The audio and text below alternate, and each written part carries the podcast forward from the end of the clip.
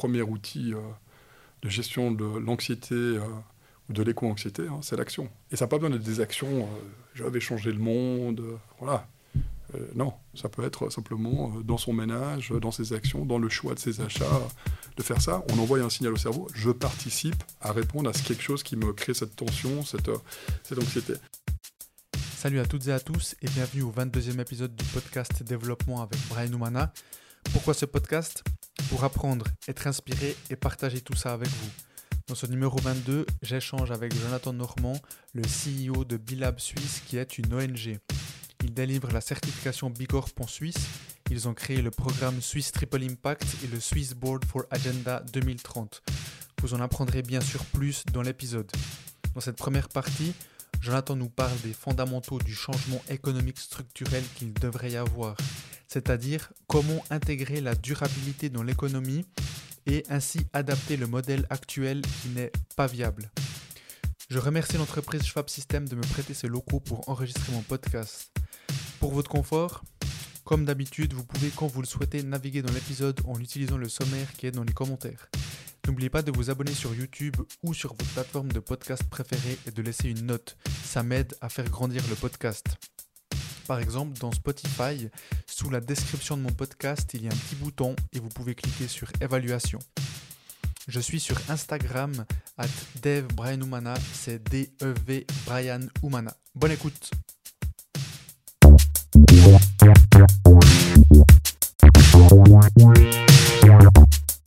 Salut Jonathan. Salut Brian. Merci beaucoup de t'être déplacé et d'avoir pu synchroniser deux, trois autres rendez-vous dans la région ou un petit peu plus loin du canton. Ça me fait très plaisir.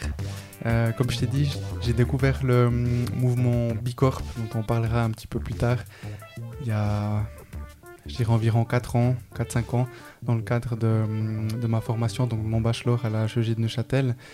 Et puis en fait, j'avais pas tilté, mais j'ai retrouvé une photo il y a pas si longtemps que ça, mais vraiment par hasard, et j'ai vu que c'était toi.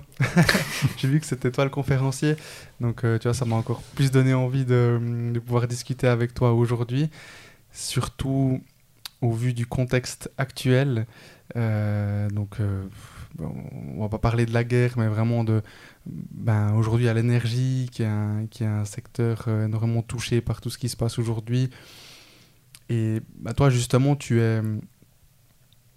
ton objectif, c'est d'avoir un monde meilleur. Et moi, ça me touche énormément, ça, parce que je pense que ça devrait être l'objectif de tout le monde aujourd'hui, tout le monde et toutes les entreprises et les gouvernements. Enfin, voilà, vraiment, c'est un point crucial si on veut continuer à vivre le plus longtemps possible, je crois. Et donc, moi, je vais t'introduire. Tu me coupes ou tu n'hésites pas à ajouter un point ou à éliminer un point s'il y a des choses qui sont erronées. Donc toi, en 2013, tu participes à l'établissement de B Lab Europe et en 2017, tu crées l'antenne en Suisse et tu deviens CEO de B Lab Suisse.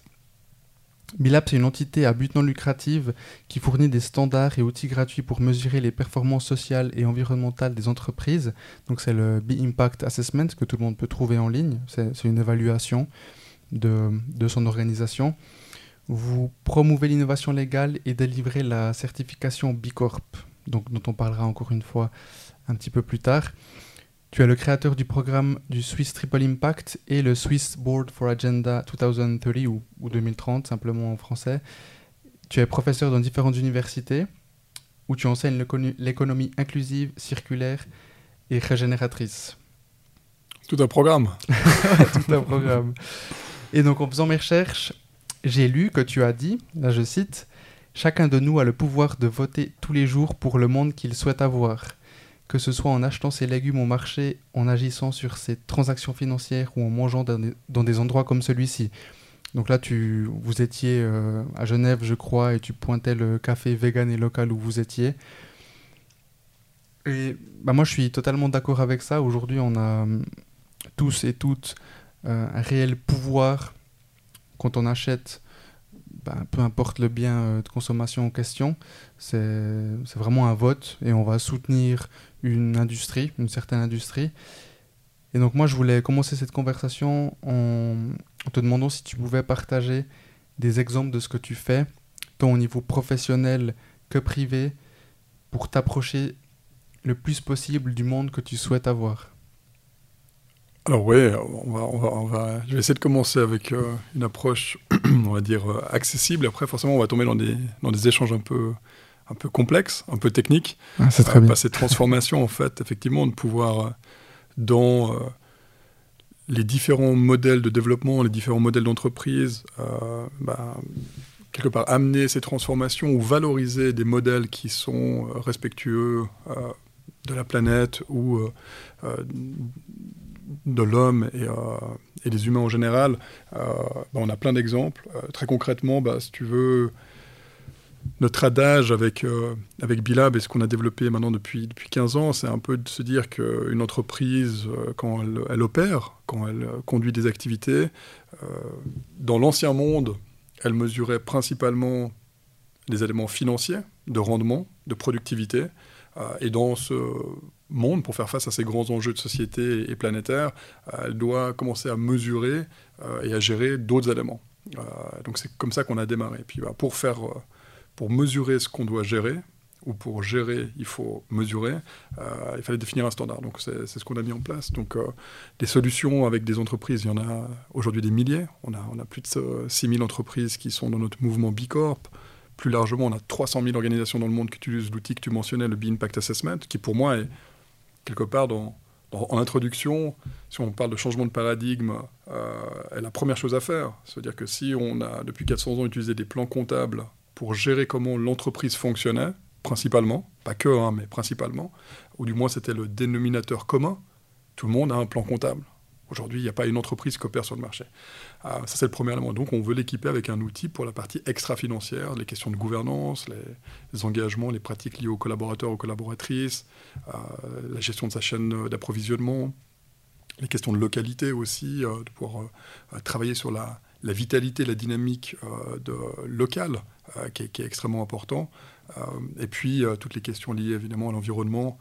Donc, on fait quelque chose d'assez compliqué, c'est qu'on mesure et on aide les entreprises à se transformer sur un ensemble de thématiques, de sa gouvernance à son modèle d'affaires.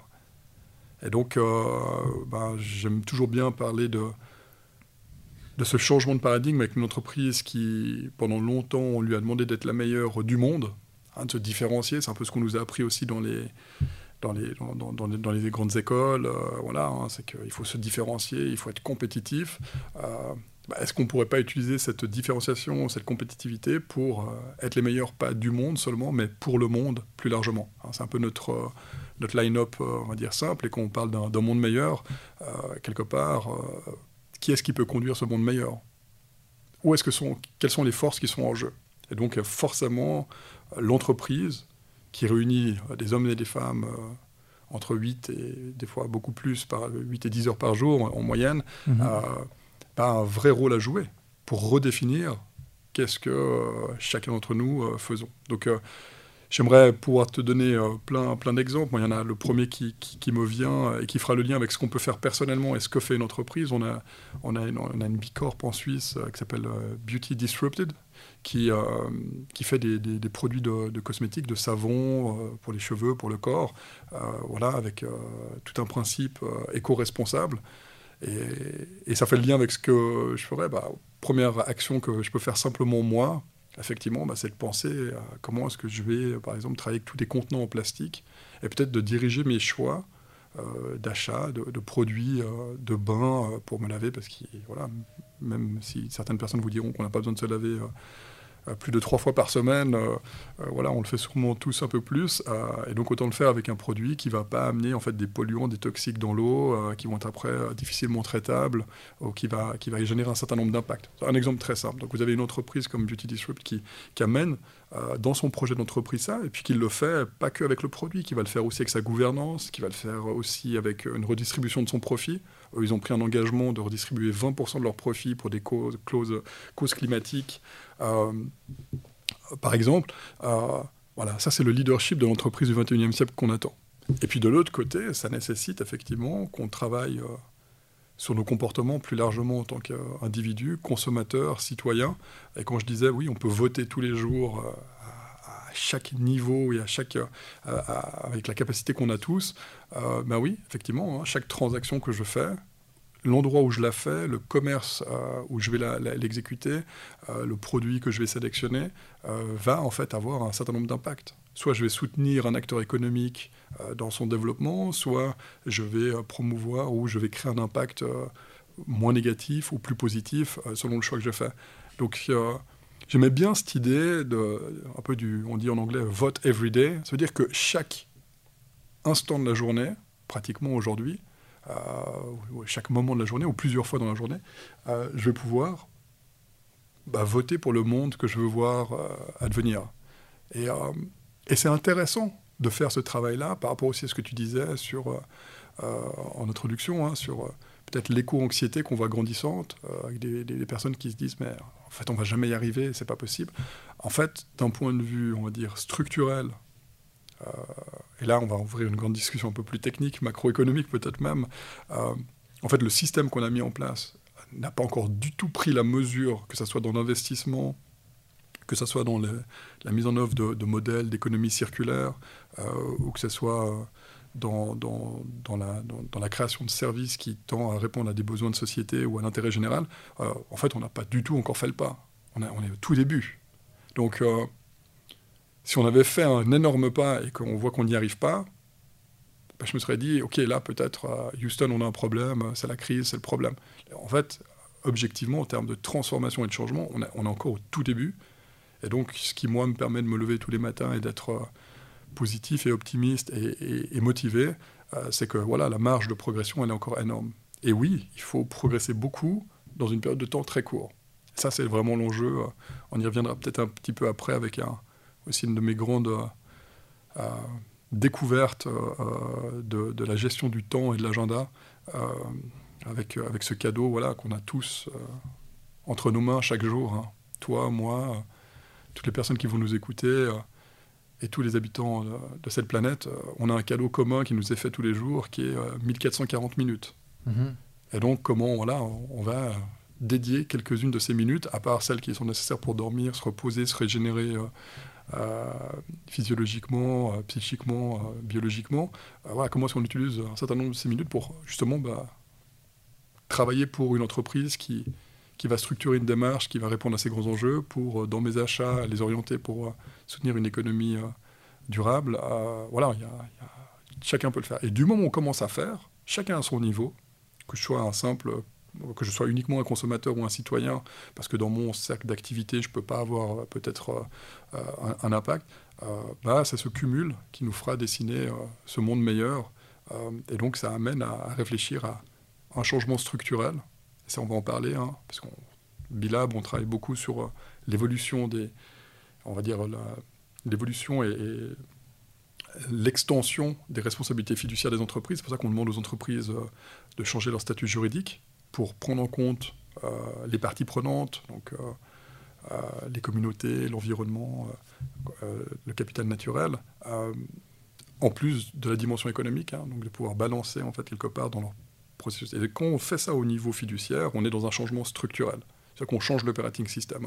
Toute entreprise qui opère, n'hésite pas de me couper, hein, parce que là, moi, quand je pars, je suis, comme tu l'entends, aussi passionné que motivé par ce qu'on fait, mais on a une grande complexité, donc n'hésite pas dans le flow. Mais ce que je veux dire, c'est que si on doit penser à un changement de système structurel, effectivement, il faut déjà comprendre comment l'entreprise l'opère dans l'économie, par exemple. Hein, moi, mon focus, c'est quand même notre focus avec B-Lab, c'est l'engagement des entreprises du secteur privé. Et donc, toute entreprise, elle a, pour opérer dans l'économie, pour pouvoir développer une activité, vendre des produits, elle doit être inscrite au registre du commerce avec des statuts juridiques. Et ça, c'est le cas pour 120 millions d'entreprises dans le monde. Donc il y a un dénominateur commun là, qui est en fait les statuts juridiques. Et notre proposition avec B-Lab, outre de mesurer ce que je disais, l'impact qu'on a et de définir des pratiques et de mesurer ses progrès, de modifier sa responsabilité fiduciaire, donc structurelle dans ses statuts juridiques, va permettre d'engager un certain nombre d'actions différentes, donc hein, de changer ce logiciel pour que la raison initiale ou peut-être historique de l'entreprise qui était de créer des emplois, mais de créer du profit aussi, pour une toute petite partie de personnes. Hein. C'est un modèle très exclusif, hein, pyramidal, avec ceux qui prennent le risque d'investir, mais en même temps qui obtiennent principalement le résultat, d'étendre cela à la dimension sociale environnementale. Donc il y a un vrai changement d'operating system qu'on propose là. En Suisse, tu vois, on a 200 entreprises qui ont changé ses statuts juridiques maintenant, donc quelque part, là, le processus il est en cours, c'est aussi mieux compris. C'est sûr que quand je disais ça il y a 12-13 ans, on me regardait un peu comme un extraterrestre. Déjà, les gens se disaient « Ah, mais statuts juridiques, attendez, on ne les a jamais touchés depuis 20 ans, qu'est-ce que vous nous demandez là ?»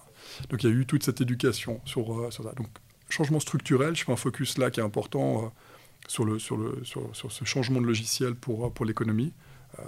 Et c'est intéressant. Aujourd'hui, on a près de 20 000 entreprises dans le monde qui ont changé leur statut juridique, donc ils se rendent redevables d'étendre leur mission usuellement plus sur l'économie à l'objet social environnemental. Donc ça, c'est le changement de système qu'on propose.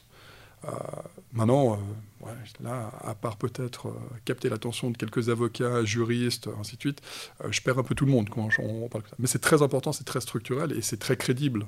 Parce qu'en fait, ça veut dire quoi? Ça veut dire qu'un conseil d'administration, un directeur d'entreprise, bah, du moment où il a changé son permis de conduire en tant qu'entrepreneur, bah, il va devoir, dans son agenda, dans sa stratégie, dans l'allocation de ses ressources, prendre en compte la dimension sociale environnementale. Donc c'est vraiment extrêmement structurant et je pense puissant comme mécanisme. À côté de ça, effectivement, ces responsabilités tendues, elles vont amener à... Il faut les gérer. Comment est-ce que je vais gérer les thématiques sur lesquelles je peux intervenir en tant qu'entrepreneur au niveau social, environnemental. Et c'est pour ça que là, le framework, le standard qu'on a développé, le B Impact Assessment, est extrêmement utile. On est une ONG, donc cet outil, il est gratuit. Puis c'est pas parce qu'il est gratuit que c'est vous le produit. En fait, c'est notre mission d'utilité publique, c'est de donner, en fait, quelque part, ce référentiel de pratiques qu'on fait évoluer régulièrement dans les mains d'un maximum d'entreprises et d'entrepreneurs et d'organisations pour faire évoluer les pratiques, identifier là où on peut s'améliorer, valoriser souvent ce qu'on fait. Hein. Il y a plein d'entreprises qui, au début, l'utilisent, valorisent « Ah, mais on fait ça, mais on ne l'avait pas vraiment formalisé, ou on le faisait partiellement. » Donc, il y a une dynamique de changement qui est intéressante. Donc là, on est plus sur le changement de comportement. Donc avant, je parle du changement structurel avec les statuts juridiques, par exemple, et puis là, je parle du changement comportemental. C'est-à-dire que quand tout d'un coup, je commence à avoir un outil transversal, holistique, qui me permet de traiter mes pratiques de gouvernance, mon modèle d'affaires avec ma chaîne d'approvisionnement, ma relation avec les pratiques pour mes collaborateurs, les différentes choses que je leur mets à disposition ou que je fais évoluer, et ça va des principes d'équité, de développement de carrière à... des bénéfices qu'on peut donner aux employés dans le cadre du travail pour leur mobilité ou pour leur bien-être. Là, je commence à toucher à beaucoup de choses. Donc, et quand on commence dans l'entreprise à changer à toutes ces choses, ben, on éveille aussi des consciences. Et c'est ça qui est intéressant, c'est que là, tout d'un coup, l'entreprise, dans cette démarche d'amélioration de ses pratiques, elle va aller en fait, aussi stimuler ses collaborateurs sur des thématiques peut-être qu'elles n'étaient pas avant. Donc le rôle que joue l'entreprise dans le changement comportemental en termes de gestion va avoir des effets aussi sur des collaborateurs, des collaboratrices qui vont se mettre aussi à réfléchir à « ok, mais si dans le travail c'est important, à la maison c'est aussi important ». Et je pense qu'on voit beaucoup ces transferts privés,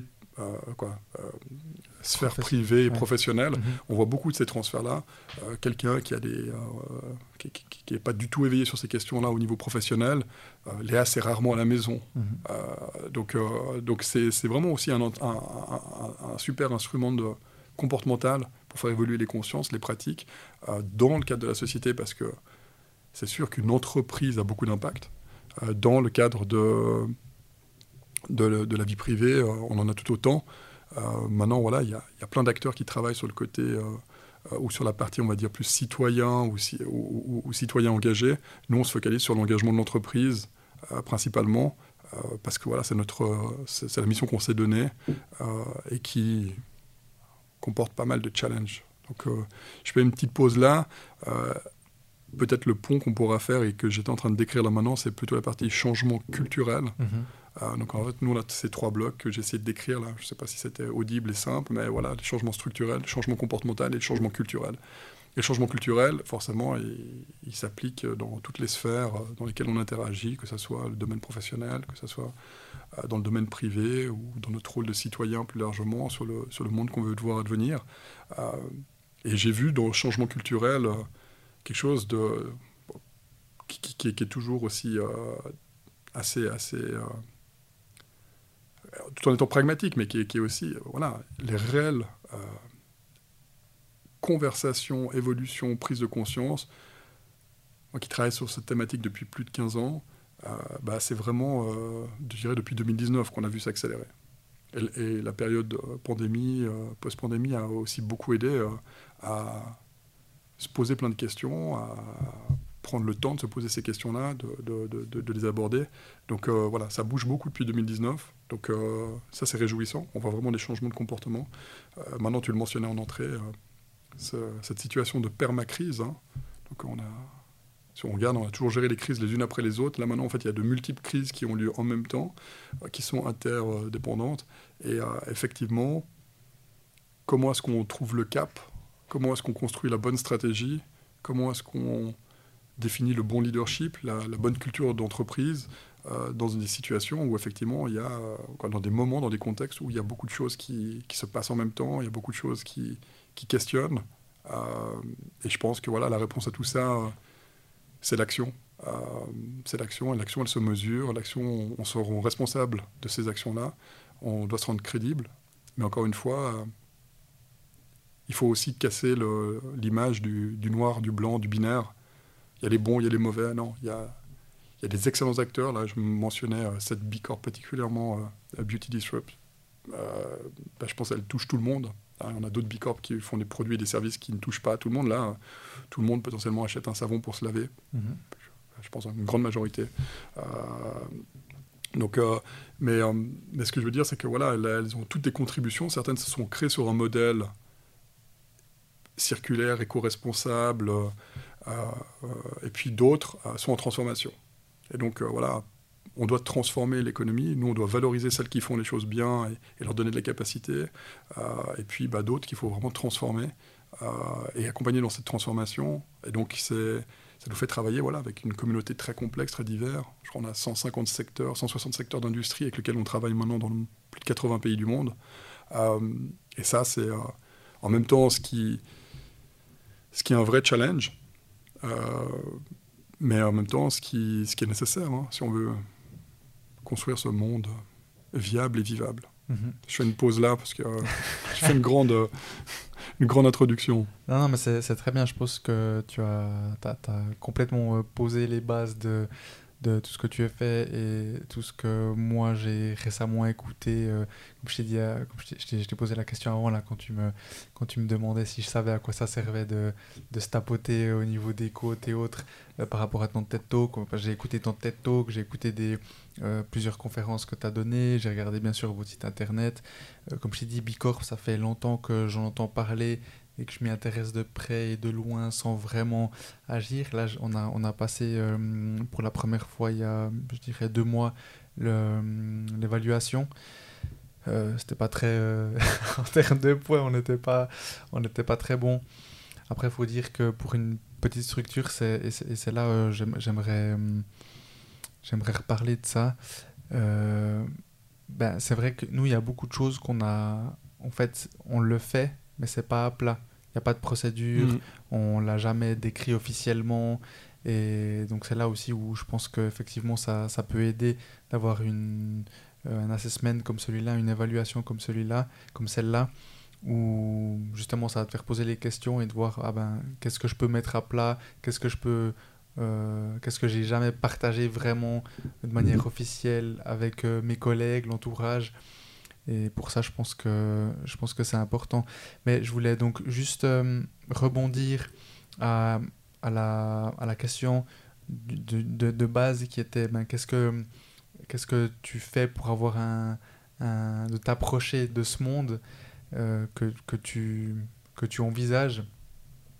Et si je résume rapidement, donc c'est acheter de manière consciente, Et en fait, B Corp, et maintenant on va en parler un petit peu parce que je ne pense pas qu'il y ait forcément tout le monde qui savent ce que c'est B Corp. B Corp va assurer les consommateurs et consommatrices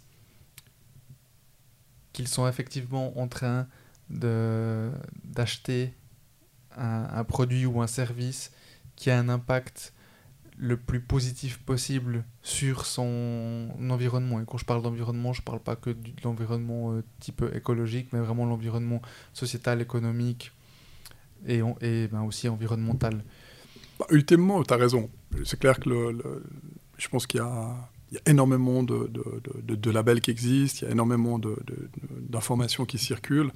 Et donc, un des souhaits que la certification, que le label amène, c'est de pouvoir facilement dire voilà, cette entreprise, elle est dans une démarche structurée de transformation, d'amélioration continue, c'est crédible, elle ne le fait pas juste au niveau d'un produit, elle le fait vraiment sur l'ensemble. Hein. Donc, si tu veux, c'est un peu toujours cette idée de dire on connaissait bien les labels Fairtrade, qui sont super et que nous, vraiment, on collabore aussi avec eux, on a des partenariats, donc il n'y a pas du tout de comparaison ni de compétition là-dedans. Où tu vois, il y a des labels Energy Star dans les appareils électroniques. Donc, nous, c'est de dire il y a eu pendant 30 ans, quelque part, une prise de conscience qu'il y avait des produits qui étaient plus écologiquement ou socialement responsables, ou voilà, qui permettaient d'avoir un certain nombre d'assurances sur le fait que quand j'achète un de ces produits, ben, y a des effets positifs. Nous, ce qu'on vise, c'est vraiment une certification d'entreprise, donc qui est très holistique. Hein, comme je l'ai dit avant, voilà, on couvre près de 250 critères. Donc oui, pour une PME, ça peut sembler des fois... énorme et challenging, conséquent, mais en même temps, ça lui permet d'avoir un vrai dashboard cohérent et crédible pour pouvoir mener ça. Et ce qui est toujours intéressant, c'est que dans notre mouvement B Corp et dans les utilisateurs de notre plateforme B Impact Assessment, on a la grande majorité sont des PME parce qu'elles représentent en fait les acteurs de l'économie réelle. Donc le feedback qu'on reçoit surtout dans l'entreprise, et souvent, c'est vraiment que c'est un outil structurant. Mais pour répondre à ta question, l'identification par les consommateurs ou par je dirais les personnes qui seraient à même de travailler avec une entreprise ou de sélectionner une entreprise, le label il représente justement cette définition de okay, c'est une bonne entreprise qui se transforme crédiblement, qui a des impacts, qui gère ses impacts négatifs, qui a des impacts positifs. Et ben, c'est en train de monter aussi en puissance. C'est pour ça que nos standards, on les fait évoluer tous les 18 mois pour que ça soit challenging. Parce qu'en fait, c'est un peu ça, la dynamique entrepreneuriale qui est intéressante. C'est que si on met des indicateurs et des objectifs qui sont vraiment challenging, on crée cette dynamique d'engagement et de transformation au niveau. C'est toujours le problème, c'est que si on met des objectifs qui sont atteignables assez facilement, on ne crée pas l'appétit pour aller... Malheureusement, les enjeux nous demandent d'aller beaucoup plus loin. Donc, voilà, pour répondre indirectement à ta question, oui, c'est challenging, ouais. Mais c'est fait en conscience et c'est fait volontairement. Et puis de l'autre côté, la reconnaissance du grand public sur B Corp permet de se dire « Ok, ça, c'est une entreprise qui a fait un exercice d'être revue par un tiers indépendant. » Donc il y a un tiers qui a revu, donc nos analystes qui ont revu l'entreprise, validé ses différentes actions, ses différentes pratiques, et le score qu'on peut mentionner. Hein, donc on donne effectivement une notation à l'entreprise. Et pour devenir B Corp, elle doit aujourd'hui avoir un seuil minimum de 80 points sur 200. Et oui, une PME standard en Suisse aujourd'hui qui fait le B Impact Assessment, on a plus de 4000 entreprises qui ont fait un assessment avec nos outils. Non vérifié, hein, encore une fois, arrive à un score moyen de 60-65 points. Donc il y a, de toute façon, en moyenne, une marge assez importante d'action, de formalisation, de procédures qui doivent être définies ou d'actions qui doivent être entreprises sur ces différentes thématiques pour obtenir le niveau d'éligibilité à la certification. Et puis à ça, on leur demande de changer leur statut juridique. Et puis à ça, on leur demande d'accepter que leur score soit publiquement... disponible. C'est-à-dire que sur notre plateforme globale, on a un répertoire public où toutes les entreprises certifiées, on peut retrouver leur score dans les différentes rubriques d'impact qu'elles ont. Et donc, voilà, score minimum, changement de statut juridique, transparence, ça, c'est... on est les seuls à demander ça, cette combinaison de ces trois éléments-là, avec cette vérification par un tiers externe. Et donc ça amène son lot de challenges, mais... qui est à la hauteur de ce qu'on voit. Hein. Il y a un grand... Peut-être on en parlera, mais toutes les questions sur le greenwashing aujourd'hui, oui. Toutes les questions sur les standards, il y a énormément de choses qui bougent hein, en termes de standards, de reporting, par exemple, le développement durable. On est en train de faire là maintenant, depuis 2 ans, 3 ans, une évolution identique à celle qu'on a mis pratiquement 25 ans à faire. Donc c'est en train d'aller très très vite au niveau européen, au niveau international, au niveau suisse, que ce soit à travers des nouvelles lois, que ce soit à travers des nouvelles obligations de reporting auxquelles l'entreprise va se soumettre et doit se soumettre. Donc la question elle est de se dire, est-ce que je regarde les trains et le train de la normalisation, de la prise en compte du développement durable, de la responsabilité sociale, d'une démarche d'impact, est-ce que je le laisse avancer vite et puis je me dis je serais capable de faire un sprint pour le rattraper quand vraiment je devrais m'y mettre parce que bah, mon donneur d'ordre public ou privé me demande de pouvoir dire ce que je fais. Hein, beaucoup d'entreprises en Suisse, PME, travaillent avec des grands donneurs d'ordre, publics ou privés. Et donc, voilà. Est-ce que je suis proactif ou est-ce que je suis réactif? Et là, on est dans la phase où je pense que tous les signaux indiquent bien qu'il faut mieux être proactif parce que c'est en train de changer. On l'a vu. Alors peut-être que j'arrive dans des thématiques un peu complexes, mais... Non, mais continue. Je pense que ce qui est intéressant, c'est de voir un peu les changements structurels. Donc je disais, il y a les réglementations, les attentes pour l'accès au marché européen, pour l'accès au marché suisse, qui sont en train d'évoluer sur comment l'entreprise met ses pratiques en œuvre. Et puis, là, on a mis 10 ans pour publier une nouvelle loi sur les marchés publics. Et ça, c'est les changements structurels qui sont assez peu partagés de façon concise. C'est pour ça que j'aime toujours bien les aborder. Parce qu'en fait, il y a de l'opportunité. Il y a du risque, mais il y a de l'opportunité. Un changement structurel important, marché public, voilà. C'est 41 milliards de marchés publics qui sont donnés chaque année en Suisse. C'est entre 10 et 12% de notre PIB qui évolue. C'est pas rien. Et dans cette loi pour les marchés publics, on a intégré la dimension sociale et environnementale dans l'adjudication. Donc c'est vrai qu'une PME qui soumet les marchés publics. Les ordonnances ont été publiées en janvier 2021, la loi a été publiée, les ordonnances sont en train de se faire, le Conseil fédéral s'est fait retoquer pour amener de la clarification et des instruments pour que ça se diffuse. Mais ça, c'est un changement structurel. C'est-à-dire que quand je veux et je vais appliquer dans les marchés publics maintenant et demain, ces questions-là seront présentes, permanentes. Donc est-ce que je me positionne, je me questionne, je me structure pour y répondre? Ou est-ce que je me dis, les marchés publics ou... On voit la même chose avec les donneurs d'ordre privés. Parce qu'en cascade, ces grands groupes qui donnent du marché aux PME, qui donnent des activités aux PME, elles doivent répondre à ces exigences, ou souvent à plus d'exigences. Et donc dans sa chaîne de valeur, dans sa chaîne d'approvisionnement, elle doit se structurer.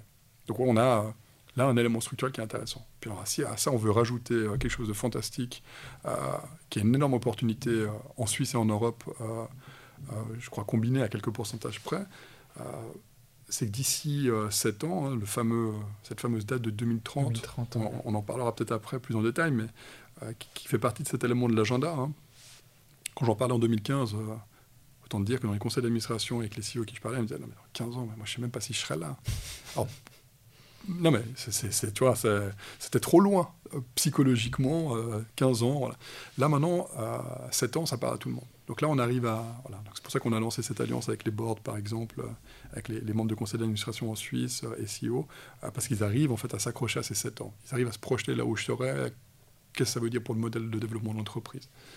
Mais à 7 ans, il va se passer plein de choses. Dans ces prochaines années. Ce que nous disent les recherches que moi j'effectue aussi avec ma casquette de chercheur à côté, et les tests qu'on fait en discutant avec nos communautés en Suisse d'entreprises, il y a la transmission des entreprises. On parle de 50 à 60% en Suisse. Hein. Ce chiffre, il change chaque année avec l'Office fédéral de la statistique. Mais bon, on parle quand même de la moitié des entreprises au minimum en Suisse qui vont être en transmission d'ici 2030. En Suisse, on parle sur les 660 000 entreprises qui opèrent, on parle de 330 000 entreprises, au minimum, qui vont être en phase de transmission. Et là, il y a une super opportunité de réaligner la stratégie, les modes opératoires de l'entreprise pour répondre à ces enjeux de développement durable, mais aussi de créer un vrai projet d'innovation, de transformation, et aussi d'embarquer, quelque part, les collaborateurs à rentrer peut-être dans le capital de l'entreprise, à devenir partie prenante hein, pour valoriser. Le pire des scénarios, c'est quelqu'un qui arrive à 75 ans ou à 70 ans en fin de carrière entrepreneuriale et qui dit « Ok, maintenant je vends ». Et le premier truc qu'il va faire, c'est d'aller voir à l'extérieur pour aller vendre le plus facilement possible. Puis il vend son truc. Et voilà. Non, ça se prépare. Donc là, il y a une période de temps qui va permettre de préparer cela. Et il y a plein d'instruments. Nous, avec la communauté B Corp, on a créé des groupes de travail sur justement l'incorporation, l'intégration, pour faire évoluer un collaborateur employé à un statut d'actionnaire employé. Et là, on a des super entreprises qui sont très avancées là-dessus, comme Loïco. Je crois que tu as interviewé aussi dans ce podcast-là dernièrement, qui ont mis ces démarches-là. Mais il y en a plein d'autres qui le font. Donc là, on a ça, c'est une thématique aussi structurelle importante, transmission des entreprises. Mais en fait, quel est le projet d'intégration et comment on peut bénéficier quelque part de ce moment et de ce contexte-là pour ne pas simplement transmettre l'entreprise, mais profiter de la faire évoluer pour qu'elle réponde à ses enjeux et la rendre plus adaptative, plus agile par rapport à ses nouvelles attentes liées à la durabilité, à l'économie inclusive, à l'économie circulaire. Donc là, tu vois, est-ce qu'on le fait? Est-ce qu'on est vraiment en train de faire ça? Est-ce qu'aujourd'hui, on met de la capacité là-dessus? Très peu. Si on le fait, on va motiver des gens, on va leur donner une mission, on va leur donner une raison d'être, on va créer de la dynamique, ainsi de suite. Et la bonne nouvelle, c'est qu'il y a l'argent, on l'a. Les capitaux sont là. On pourrait tout à fait adresser des capitaux, des instruments, publics, privés, peu importe, pour réussir à stimuler ces transformations-là. Il y a plein de programmes qui existent, mais on est encore au tout début. Donc là, on a un changement structurel qui est important. Puis dans cette même phase, à 2030, il se passe deux autres choses que j'adresse là. Après, on bascule sur tes questions, mais qui sont en termes de changement structurel important. D'ici à 2030, entre 40 et 45% des actifs en circulation dans notre économie globale. Je ne vais pas rentrer, moi je suis mathématicien de formation, donc j'aime bien les chiffres, mais je sais que ça peut vite... et puis des fois, ça veut, même pour moi, c'est compliqué de comprendre ce que ça veut dire. Voilà. Bon, on a grosso modo entre 95 et 100 000 milliards en circulation dans notre économie. D'ici à 2030, 45% de tous ces actifs, de tous les actifs en circulation vont être dans les mains des milléniaux. Alors, les milléniaux, c'est ceux qui ont entre 36 et 42 ans cette année. Quoi, ça change un peu tout le temps. Ils sont pas un peu plus jeunes. Justement, je t'en parlais au tout début, j'ai toujours un doute. Bon, peut-être que maintenant, peut-être ça descend. Alors peut-être qu'ils ont 39. Bon, bref. Donc, il y a un changement de détenteurs de ces actifs. Donc, qui vont être les milléniaux. 45%.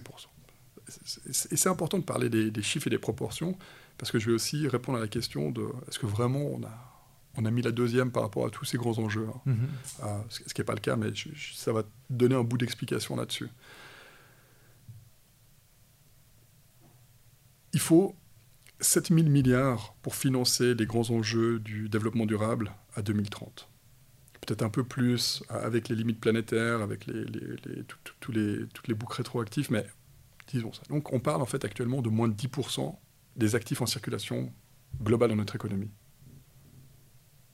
Donc il faut 10%, il faudrait allouer 10%, disons, si on veut faire des changements à la hauteur pour répondre à l'agenda 2030, aux 17 objectifs de développement durable, aux limites planétaires. C'est 10% des actifs en circulation dans notre économie globale. Donc déjà, on n'est pas en train de dire il faut changer toute l'économie et puis non, il faut transformer l'économie. Ça va impliquer un certain nombre de transformation, mais on n'est pas en train de parler de la grande bascule impossible. Aujourd'hui, on n'y est pas. On ne le fait pas. Cet investissement de ces 10%, on ne les alloue pas. Mais si ces détenteurs de capitaux, qui sont ces milléniaux, qui veulent, selon toutes les statistiques, à plus de 80%, acheter des bons produits durables, travailler pour des bonnes entreprises, faire des investissements dans ces entreprises responsables, là, on a peut-être vraiment une fenêtre de transformation possible. Est-ce que ça soutient? Moi, je pense que ça soutient. Premier élément structurel, je voulais mentionner. Et puis le deuxième, à 2030, qui est aussi en train d'arriver, c'est que ces milléniaux qui ont donc cette vision du rôle de l'entreprise durable, responsable, vont se trouver aux fonctions exécutives dans les entreprises. Donc vont être dans les fonctions où elles ont du pouvoir, où elles ont un pouvoir de décision, où elles vont pouvoir amener ces thématiques, elles vont pouvoir amener ces transformations-là. Donc on a en fait un operating system, un environnement de fonctionnement là, qui est super intéressant. Si on prend juste ces trois facteurs que je nommais, c'est ça qui me rend optimiste. C'est qu'on n'y a pas du tout encore, et c'est ce qu'on va pouvoir faire dans une période de temps relativement accessible qui est ces 7 ans à venir. Donc la question que je pose aux entrepreneurs qui nous écoutent, aux collaborateurs d'entreprise, aux citoyens, est-ce que vous allez soutenir une économie qui va dans cette direction-là, lui donner de la capacité, l'encourager dans ces changements-là, y participer, ou vous allez regarder le train passer et en vous disant, de toute façon, tout va mal, capitaine, ne bougeons pas. C'est ça, en fait. En très résumé, c'est ça qu'on doit faire, tout à chacun à notre niveau, c'est de se poser cette question-là. Et donc, l'action, et moi j'aime beaucoup cette idée du be the change, hein, qu'on trouve beaucoup aussi dans notre approche, hein, c'est que voilà, qu'on soit un praticien, un collaborateur, on peut se former pour amener ces transformations en interne. Donc il y a des opportunités de carrière. On voit qu'il y a certains cantons qui même financent hein, ces transitions de carrière, et pas que pour l'énergie, hein, plus largement pour la durabilité. On voit des entreprises qui recrutent spécifiquement des collaborateurs qui viennent avec ces compétences et avec cet appétit. Alors, en tout cas, c'est ce que nous disent nos B Corp globalement. Hein. Beaucoup d'entre elles disent on a des talents qui viennent chez nous parce que, justement, on a pu être identifié comme une entreprise qui était crédiblement structurée pour s'améliorer et se transformer. Mmh. Et donc, des gens qui viennent... Moi, j'ai le cas d'une femme qui voilà, avait un poste dans un grand acteur de la gig economy. Je fais attention de ne pas nommer des entreprises comme ça dans mes discours, mais voilà, avec un grand G de la gig économie, on sait de qui on parle, avec, j'imagine, toutes les bonnes prestations qu'on peut imaginer, ainsi de suite, bah, qui a préféré être avec une PME, qui avait une vision centrale, structurée, qui était B Corp, parce que voilà, c'est ça qu'elle cherchait, elle voulait mettre du sens dans ses actions, ainsi de suite. Et donc, il n'y avait pas de trade-off, ces valeurs l'ont remporté. Alors oui, certains diront, oui, mais il n'y a pas tout le monde qui peut se permettre ça. Ok, mais par rapport à tout ce qu'on a discuté ces 20 dernières minutes, 25 dernières minutes, la question c'est est-ce qu'on est dans des cas, exceptionnels ou ponctuels, ou est-ce qu'on est vraiment en fait dans un trend? Bah, forcément, dans mes chaussures de leader d'ONG pour la transformation, je dirais non, le train il en marche, et je vous invite à votre niveau, avec vos capacités à vous y joindre en tant qu'entreprise ou en tant que citoyen, parce que voilà, ce monde-là, on va le laisser, on va le vivre nous. Hein, quand on parle, je ne vais pas rentrer dans des grandes déclarations scientifiques, mais si on écoute un peu la science, c'est chaud, hein. Moi, j'ai des enfants, j'ai des filles encore en bas âge. J'ai des cousins, des cousines qui sont des jeunes adultes. On est en train de les mettre dans un bain qui va de sport. Donc voilà, la question, elle est, est-ce qu'on pourra se regarder tous droit dans les yeux en se disant, voilà, on a fait ce qu'on pensait devoir faire et on l'a fait en conscience, on l'a fait en écoutant la science et on l'a fait pour les générations futures. Et ce qui était ce grand terme des générations futures aujourd'hui est les générations actuelles. Je pense être encore là, j'espère, pendant ces 30, 40 prochaines années. 30, plus probablement que plus, mais on va vivre des changements à 2040, à 2050. Hein. Changements structurels, changements de fonctionnement. Là, je lisais un rapport en préparation de la COP27 avec mes collègues qui sont en délégation en Égypte sur les mouvements migratoires, hein, pour comprendre... Voilà, donc la World Migration Association nous parle de 240 millions dans les chiffres bas qui vont se déplacer d'ici à 2040, 2042. 240 millions. Ouais, dans les chiffres bas. Dans les chiffres hauts, c'est plus d'1 milliard de personnes. Parce qu'ils seront dans des zones qui seront arides, où on ne pourra plus en fait, développer de quoi nourrir, l'eau, la qualité des sols, l'aridité, et donc des déplacements. Donc, on fait quoi? Avec un modèle élitiste, exclusif, mono, on construit des murs, on fait la guerre. Voilà. Ce changement de pratique système avec un modèle pour prendre en compte les parties prenantes, qui est inclusif, qui est régénératif, pas simplement limiter son impact, mais proposer des solutions qui régénèrent le capital naturel et humain. Voilà, c'est ça le grand challenge de notre société. Et moi, je dis toujours, on peut se focaliser sur la peur, mais tant qu'on n'aura pas mis un nombre d'actions crédibles, cohérentes, en œuvre, et qu'on y participe, ça veut dire qu'on est juste resté comme spectateur. Et c'est marrant, hein, le premier outil de gestion de l'anxiété ou de l'éco-anxiété, hein, c'est l'action. Et ça n'a pas besoin d'être des actions « je vais changer le monde », voilà. Non, ça peut être simplement dans son ménage, dans ses actions, dans le choix de ses achats, de faire ça. On envoie un signal au cerveau, je participe à répondre à quelque chose qui me crée cette tension, cette anxiété. Donc l'action est un vrai médicament quand elle est mise au service d'une cause qui est importante et par rapport à ses stress. Ouais, je fais une petite pause maintenant. Mais en plus, je ne sais pas ce qu'elle a fait là. J'ai une caméra, je vais vite la reclencher, une caméra qui nous a lâchés. Là, on continue, là ça enregistre de nouveau officiellement.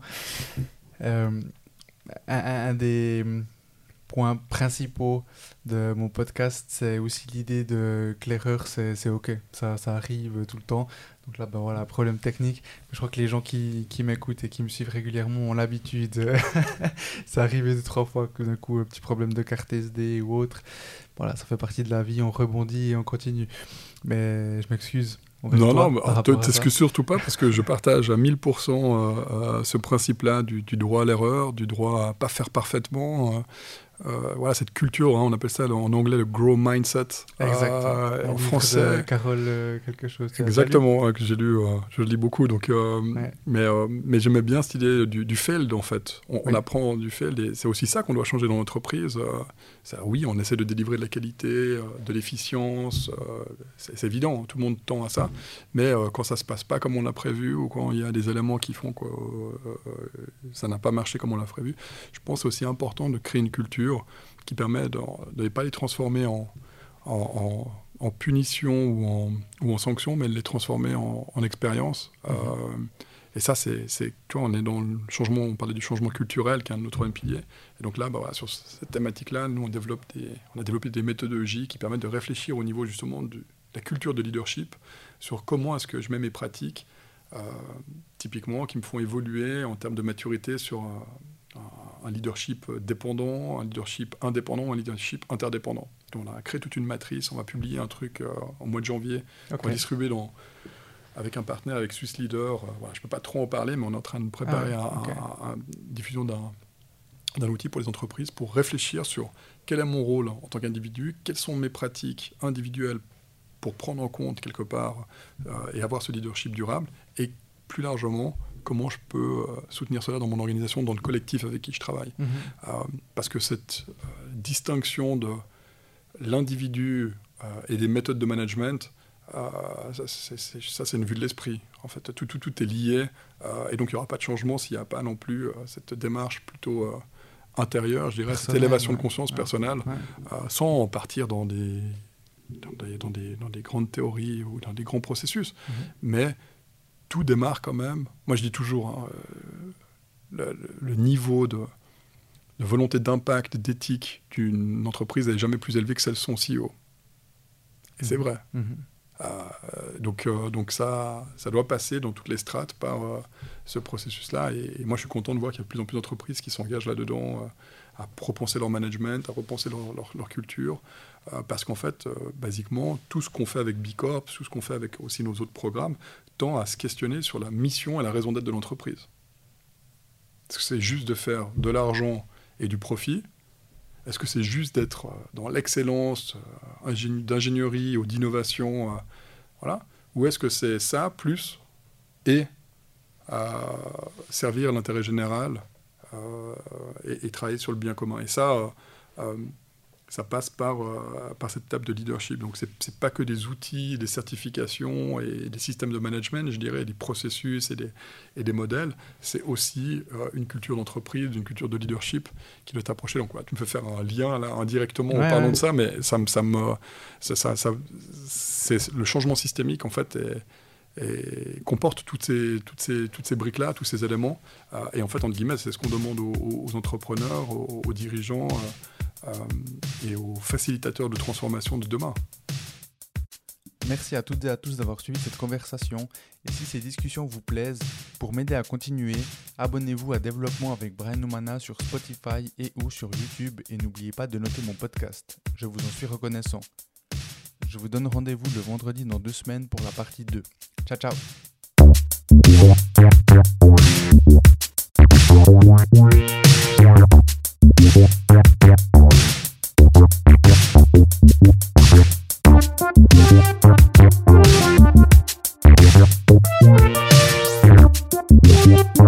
ciao!